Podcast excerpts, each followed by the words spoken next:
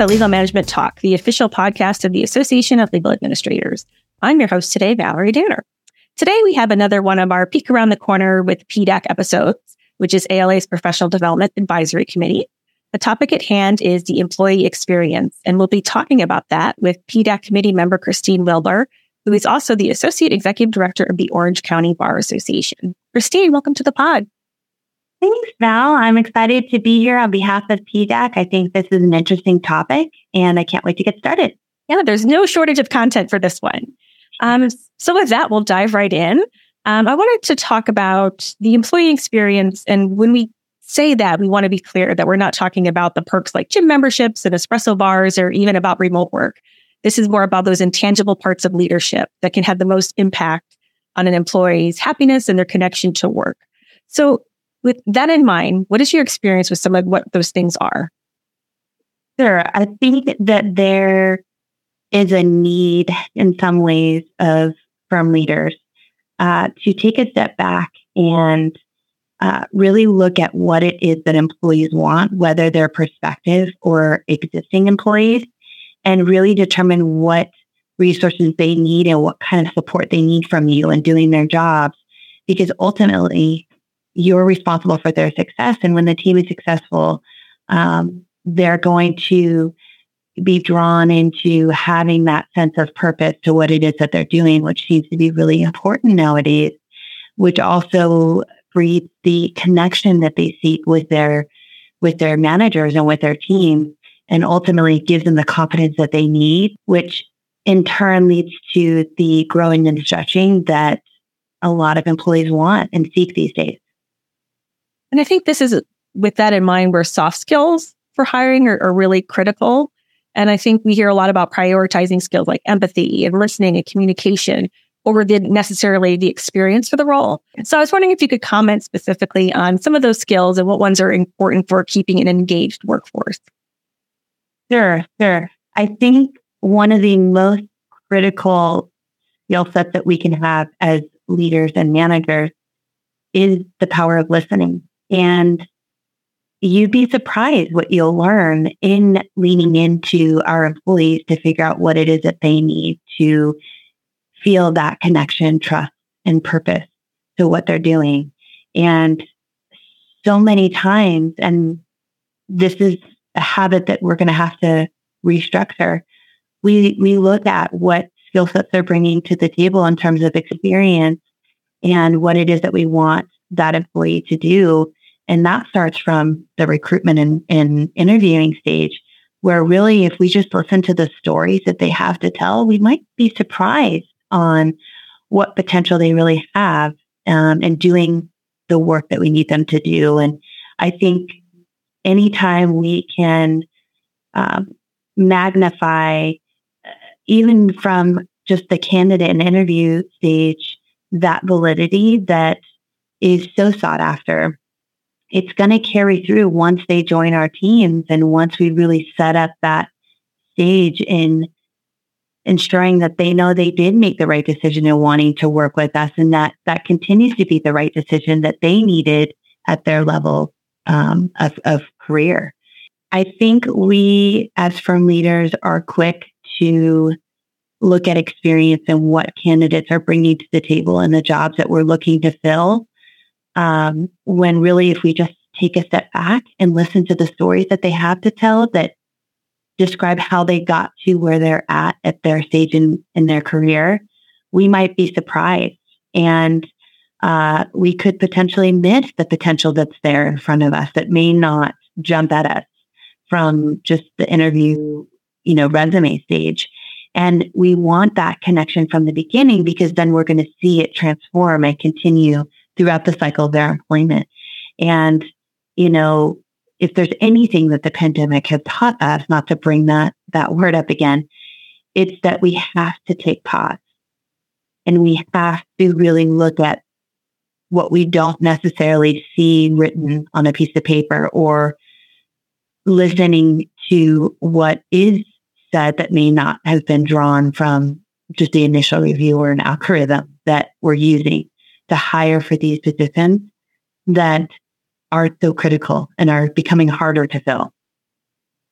But it seems like that's listening is the foundation for the other two points you may mentioned with trust and purpose. Because without any of those, it's like I feel like you're going to lose that employee excitement and engagement that firms really need. And we were in a world where there's a lot of high turnover, but it seems like getting back to that basics of just building that foundation and having that purpose, having that trust where you're all working toward a goal is really important.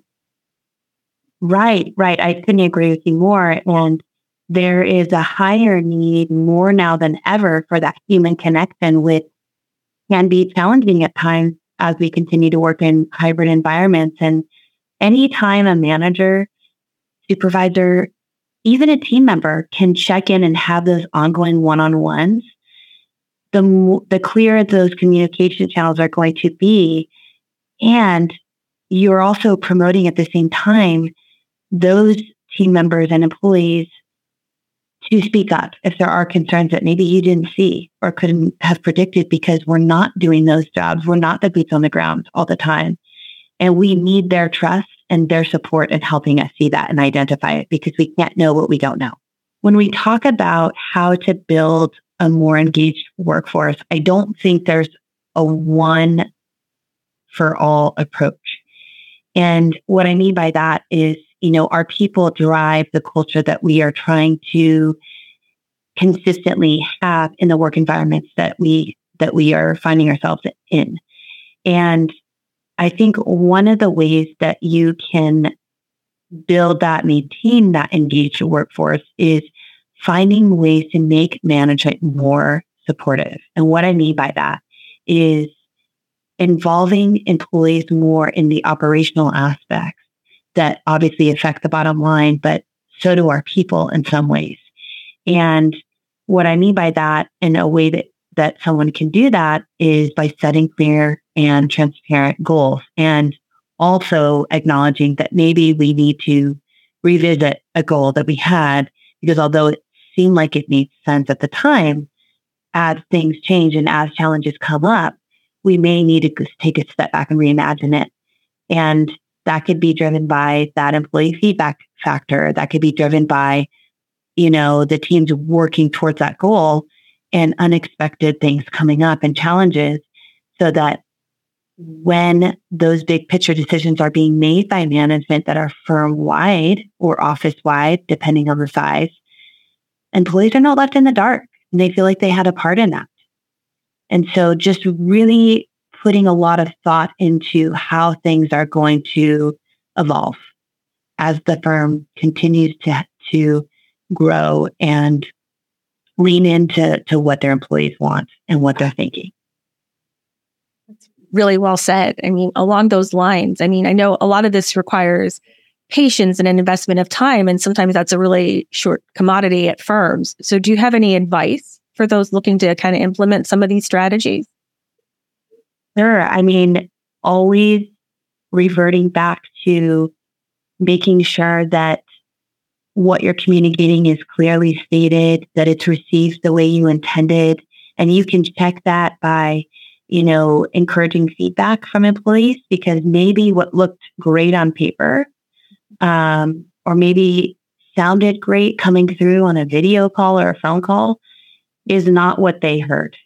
And, you know, with, with time being so critical, you know, it's, it's important that we continue to focus on employees so that we are can, we are promoting that inclusion in receiving their feedback, but also you know, kind of giving them that ownership in what it is that they're doing that they also seek that will build trust and confidence and connection despite the working environment we be we're finding ourselves in. And it, no, it, it can be tough to get feedback sometimes too, because like you said, sometimes you think you're explaining something, but it lands completely different with those boots on the ground, as you said. Yes, and and you know that's where you have to check yourself and, you know, could this have been a simple email? Did it have been an email? Did it have been a phone call? It, it's just really, you know, drilling down and determining what the, the styles are of your employees in terms of how they like to communicate and the level of responsibility that you're putting on them to do the, the task or the job that you're asking them to do. And recognizing and looking at those nonverbal cues and and acknowledging like, hey, I, I, I can't tell if I'm overwhelming you or am I giving you too much? Can I take some of this back? How can we work together? I can't read you right now. And just taking that vulnerability step so that they know that you care about their part in it and their reaching success and their, you know, maybe they want more ownership of whatever this task is that you're asking them to do. And that you're willing as a leader and a peer to roll your sleeves up and do the same thing. No, I think that's a really good point you made there. So along those lines, it almost seems like it's a human centered approach. Like we have to go back from just like business, business, business and bring the human side into that. Can you comment on that at all?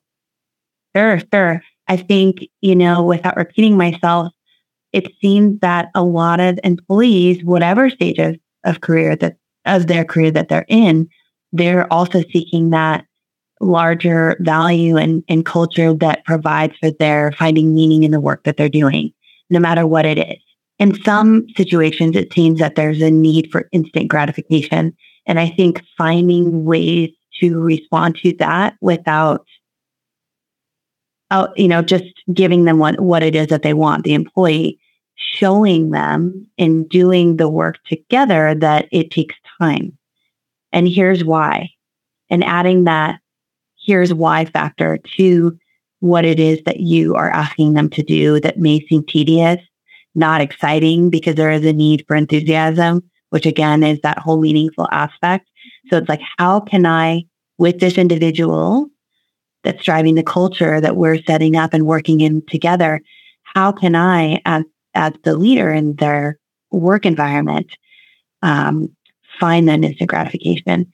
Is it, any great job in an email, in person.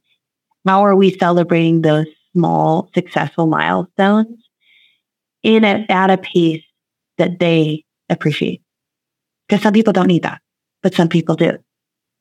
I think that's just kind of a lesson to appreciating the journey and all the steps along the process and even the tedious parts or the parts that nobody wants to do. We all have those parts of our jobs where it's just like mundane and we don't feel like doing, but it's still critical to functioning, especially for a firm.